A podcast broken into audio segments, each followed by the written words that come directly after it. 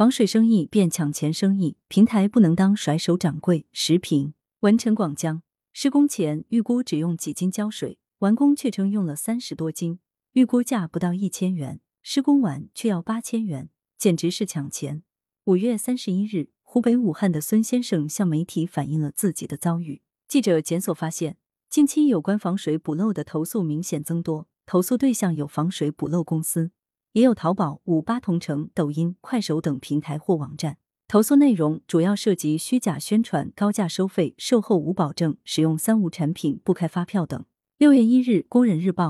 事实上，防水生意变抢钱生意并不是什么新问题。曾几何时，一些防水补漏施工师傅开着面包车，车顶车身贴满专修楼房漏水、高压注浆补漏、免破坏、免砸砖等广告，游走在一些城市的大街小巷。这些人并非专业人员，大多未经防水施工培训。采取事先不告知却大量灌注防水胶液的手段，坑骗消费者钱财。对此，坊间称之为“补漏帮”。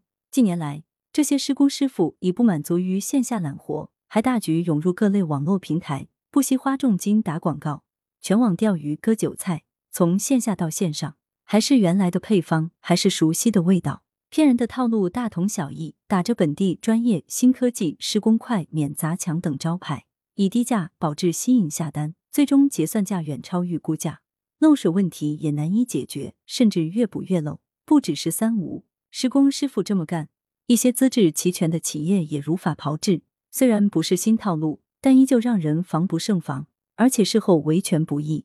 对于部分业主来说，夏季房屋防水补漏是一种刚需，但漏点在哪里、需灌注什么胶水以及灌注多少等问题，几乎全由施工人员自由操作。导致过度灌胶、暗箱操作成了行业潜规则。消费者上当后才发现，这些所谓的防水补漏公司没有实体地址和工商登记信息，合同没签，证据不充分，无法向法院起诉，报警也难以立案。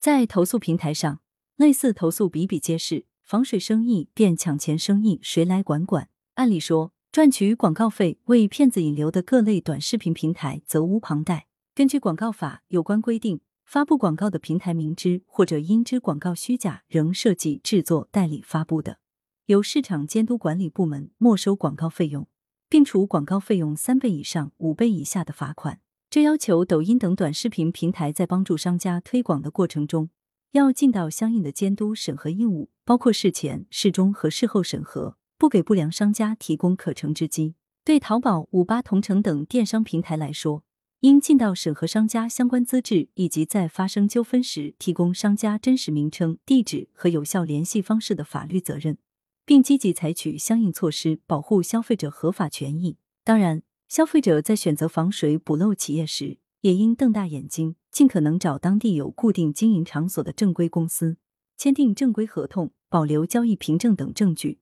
天价防水补漏骗局屡屡出现，消费者也应汲取教训，长点记性。羊城晚报时评投稿邮箱：wbspadcope.com。来源：羊城晚报羊城派。图片：视觉中国。责编：张琪、李媚妍。校对：赵丹丹。